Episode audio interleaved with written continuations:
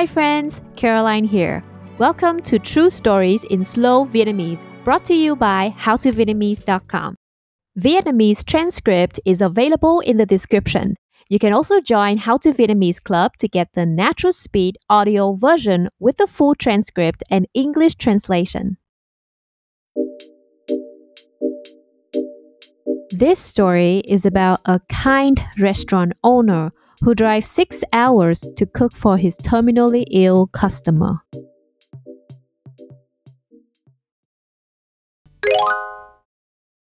Steve là chủ một nhà hàng châu Á.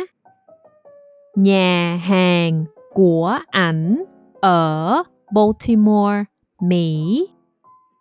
Mary là khách hàng trung thành của Steve.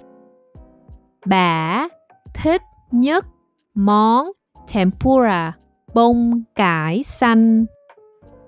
Bà sống ở Vermont, cách Baltimore 6 tiếng lái xe.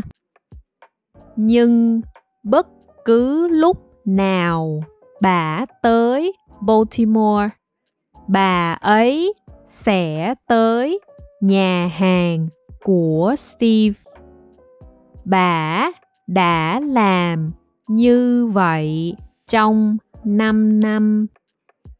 Một hôm vào một buổi chiều thứ năm, Steve nhận được email từ Brandon. Brandon là con rể của Mary. Ảnh muốn hỏi Steve về công thức món tempura, bông cải xanh. Tại sao Brandon lại muốn công thức đó? Tại vì ảnh muốn làm nó cho Mary.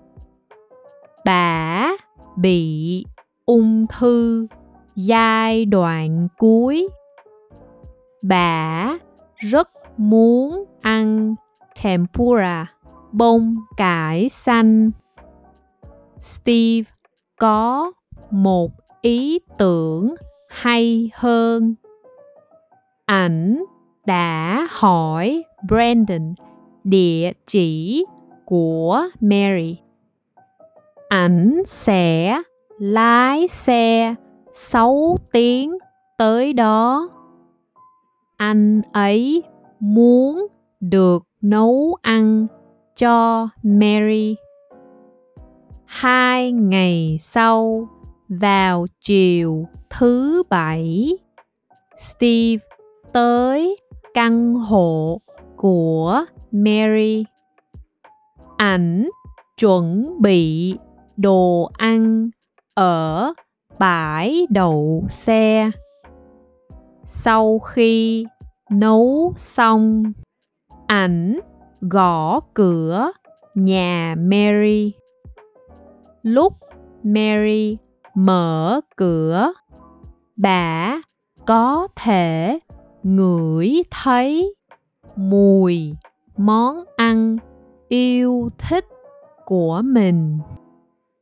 Bà không thể tin được là Steve đã lái xe 6 tiếng để nấu ăn cho mình.